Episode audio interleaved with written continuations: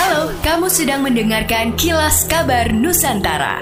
Podcast persembahan KG Radio Network menyajikan berita harian yang mengangkat keunikan dari berbagai wilayah Indonesia. Kilas Kabar Nusantara dapat juga didukung oleh pengiklan loh.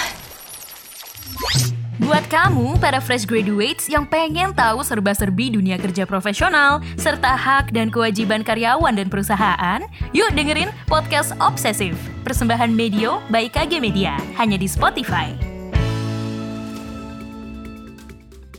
Majelis Ulama Indonesia MUI Sulawesi Selatan mengimbau masyarakat bijaksana menyikapi perbedaan Hari Raya Idul Adha 1443 Hijriah. Itu tertuang dalam maklumat yang dikeluarkan MUI belum lama ini. Pemerintah telah menetapkan 10 Zulhijjah 1443 Hijriah atau Idul Adha jatuh pada Minggu 10 Juli 2022. Sementara pimpinan Muhammadiyah memutuskan Idul Adha pada 9 Juli 2022. Ketetapan Muhammadiyah itu sama dengan pemerintah Arab Saudi lantaran pada 8 Juli 2022 merupakan hari wukuf. Sekretaris Umum MUI Sulawesi Selatan Muammar Bakri memandang meski berbeda kedua ketetapan tersebut benar sebab mereka menggunakan dua pendekatan yakni Rukyatul Hilal dan Hisab. Keduanya berdasarkan Al-Quran dan hadis serta itihad para ulama. Dinas Pertanian Dispertan Kota Semarang menyebutkan jumlah vaksin penyakit mulut dan kuku PMK tak sebanding dengan jumlah hewan ternak. Kepala Dispertan Kota Semarang Hernowo Budi Luhur mengatakan jumlah vaksin PMK masih kurang. Hal ini lantaran perbandingan jumlah kasus PMK dengan dosis yang tersedia berbanding jauh.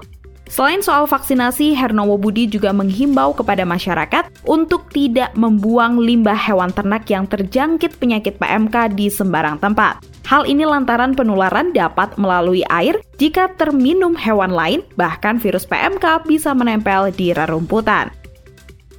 Bandar Udara Bung Karno di Siau, Kabupaten Kepulauan Sitaro masih belum diresmikan meski sudah selesai pengerjaannya sejak 2021 lalu.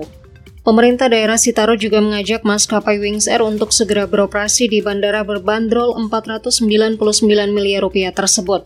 Bandar Udara Bung Karno mulai dikerjakan sejak 2013 lalu dan selesai pengerjaannya pada awal 2021 lalu.